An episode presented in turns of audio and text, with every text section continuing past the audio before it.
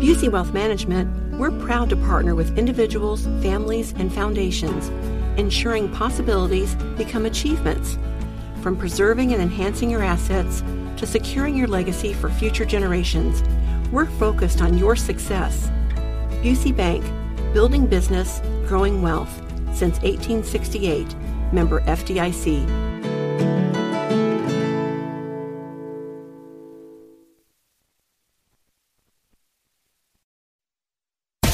Hammer and Nigel. Can you believe these characters are weirdos? So let's rock it! My name is Nigel. Jason Hammer right over there with a very special guest in the studio. Robert Evans III is a policy analyst, a fellow at the Mitch Daniels Leadership Foundation, uh, formerly a researcher and contributor to Chalkboard Review. He's got a degree from Indiana University's McKinney School of Law, studying for a degree in public affairs. Mr. Evans, thank you so much for joining us. How are you? Uh, great, but you have that backwards. I already have the degree for public affairs, but I'm studying for the degree from McKinney School ah, of Law. Okay, so okay, okay. You're still sure studying. No one, you're yeah. still studying the law. Yeah. All right. right. Exactly. I don't want anyone to think that I'm like no, no lawyer out here. So get, get it right.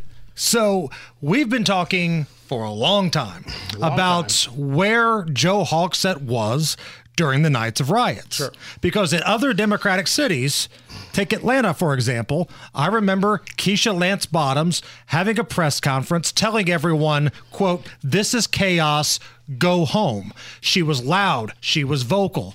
Other cities that are very blue, the mayors were there trying to restore order. Here in Indianapolis, that didn't happen. And it's almost taboo to even bring it up. Mm-hmm. Nobody in the Indianapolis media outside of this radio station wants to have the conversation about where Joe Hogsett was during the riots of 2020. You have started trying to put pieces of the puzzle together here. At least you're trying. So take me through what you have right now.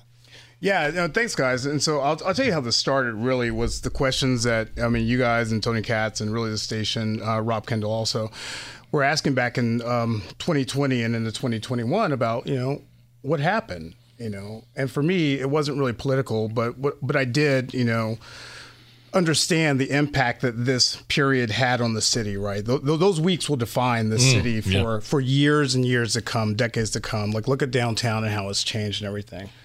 And so I started asking simple questions. I, I, I filed an APRA request, you know, the state's records request, um, in early tw- in mid 2022, and the re- response I got back was really strange. Right, the first thing I got back was what, what did you ask for the in the yeah request? no I, I, can read I can read that request to you specifically because that was the thing. It's like I would like all emails, text, or phone transcripts regarding correspondence for the above listed individuals and any other person that Mayor Joe Hogsett was in contact with during the days of May 29th through June 1st of 2020, I am interested in executive orders or general guidance and communications between the mayor's office, the City County Council leadership, and any emergency services response to rise to happen during those days.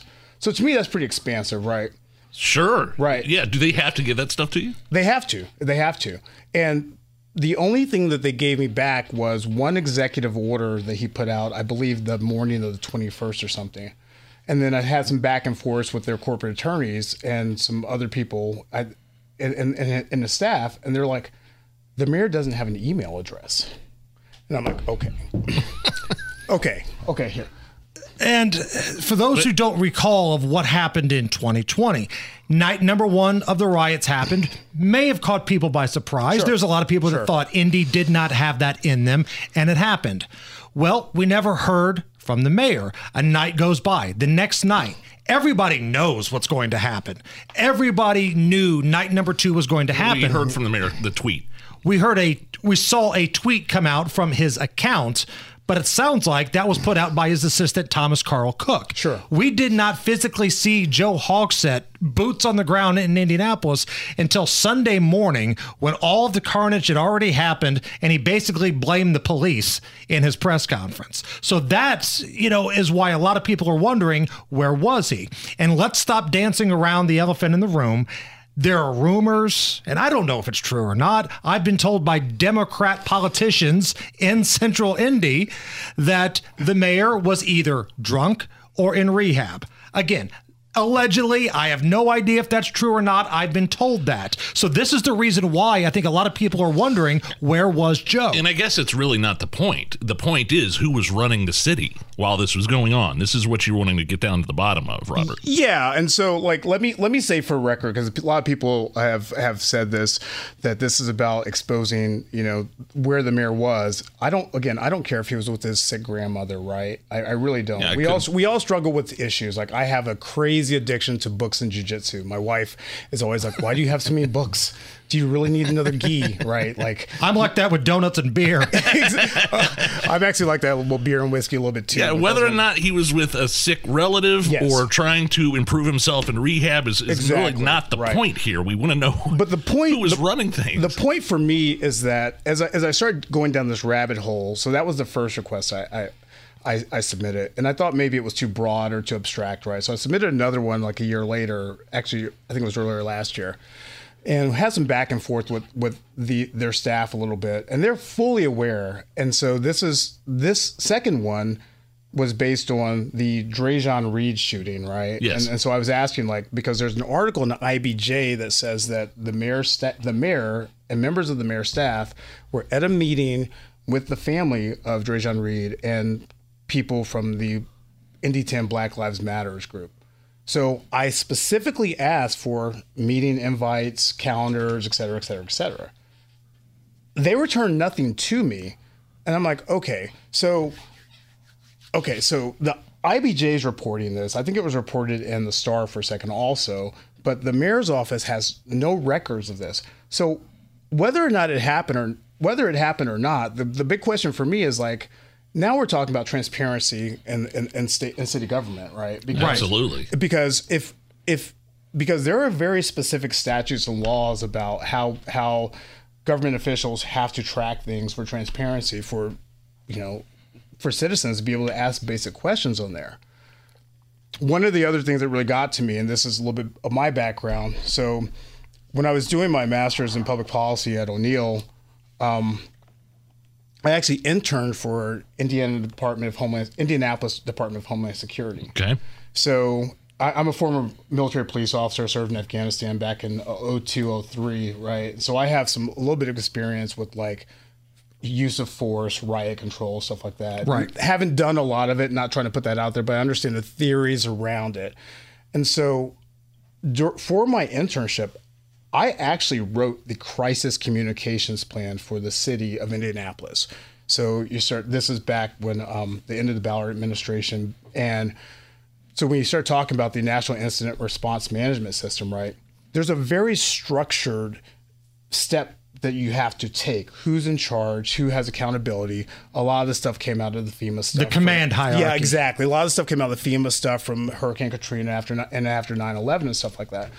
So as I started doing these inquiries, I realized that even if everything was done as it should be, it, it doesn't seem like the city is actually engaging, you know, the incident response management. They're just kind of like doing things. I don't want to say willy nilly, but just kind of as it come to them, right? It was a mess. It, was a mess. It was an It was a absolute mess. And and I, I again, if the mayor was indisposed, whatever, that's not the point. I want to know who was running things and and and who, Who was in told the police to stand down? Who made that call that told IMPD to basically stand down and let this happen? Because that's the million dollar question. Who was running the city during the city's darkest hour?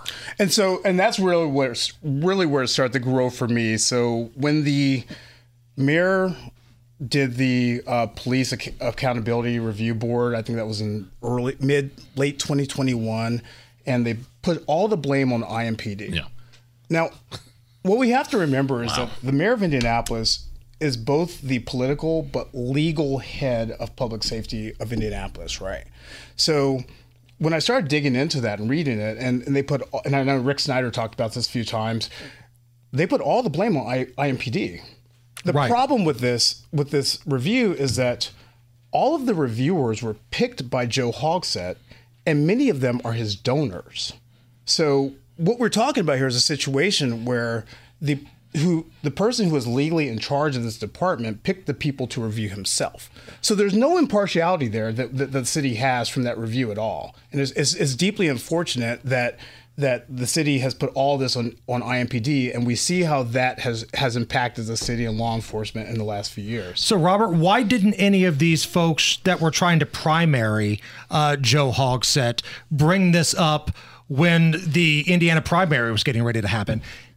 Yeah, um, Smile on your face there. You know, I, I've I've there's one of them that I've become friendly with over social media that this this had some conversations with me, so I won't I won't tell say what he said, but I don't think that they wanted to put it out there because I think it would just be a hit on just the Democratic establishment in general. Because ultimately, a lot of the people that are in infrastructure and, and leadership in the city Yeah. would move on to the next, Uh, move on to their, their administration, right? So, but the question should have been asked. Right. The question should have been asked. Either from those individuals trying to primary Joe Sure. or other members of the Indianapolis media. We're not the only place where people talk shop here. Every local TV station has some sort of political pundit, mm. political show, and nobody wants to address the elephant in the room of the mayor being missing during rioting. So yeah, and one of the things I want to talk about too is like the media because you know I've had interactions with reporters from the Star, and going back to the primary, one of the things that a lot of people in the city don't understand, or a lot of them don't even know, is that the mayor and his office are currently named in a wrongful death suit for against uh, Chris Beatty that died, uh, you know, during the riots. Mr. Indianapolis. Mr. Indianapolis, right? And and if you look at if you look at how those things usually happen, you know, it's probably going to settle. I've been watching that case a little bit, and so that's going to cost us hundreds of thousands, if not a couple million dollars, if it settles. But imagine if any of the Democratic primary officers asked, you know, what about this lawsuit you have against you? Because he's named as an individual, not just his office, named as an individual in this wrongful death. And I also want to make sure we remember, um, what's her name, Jessica Whitaker, that died on Just, yeah, we just talked about her. just talked about her canal, also, right? In the, Yes. the That canal was, of 2020. Four days later, Yeah. she has been completely forgotten. But there's no part of me that believes that her death was not a consequence of what happened during those days. Absolutely. There's no part of me. So, two things here before we let you go here. Again, we're chatting with Robert Evans III. Number one, where can we get the audio of the IMPD the day of the riots or the days of the riots? Is this something that FOIA requests has to uh, file to make happen? Because I know the FOP president has been asking for the tapes to be released. Somebody has to be on the record of telling the IMPD basically to stand down. And number two, big picture. What's next for your investigation here? Yeah, so my, my understanding is that as long as there's not an active investigation going on, those records should be public, right? And and, and I and my, my belief that, you know, and this is not a, a, a criticism of IMPD, but my belief is that IMPD and the mayor's office should want to release those to the public for truth and reconciliation. So I think that we can get those. And I'm gonna I'm gonna work to get those. I'm actually starting to work with some attorneys to kind of refine this process right now. Uh, yeah, and thanks for asking. Like, what what what the next steps are. So for me, I have I have four things I, I want to just hope everyone can work with. Like, real quick, I think that all elected officials, regardless of party in this state, should ask for an independent investigation into those nights, be it federal, be it a state judge or something like that. We need to know what really happened. Like you said, who was in charge, who said what, you know, outside of party, because the mayor cannot pick the people to investigate his own department. There's there's Absolutely no, there- not. there's nothing there. Real quick, secondly, um, everyone who ever sees the mayor or anyone in his administration needs to ask. We need to stand up as citizens and just ask. Outside a party, and just ask. And that's citizens, that's news directors, that's News reporters, that's anybody he actually lets in his inner circle. Sure. Yeah. Uh, on Twitter at R3Evans. If anybody would like to reach out and uh, talk to you about this or any other issue, at R3Evans on Twitter. Thank you so much for joining us in studio. We appreciate it. Yeah. Thanks, guys. That's Thanks, really Robert. great.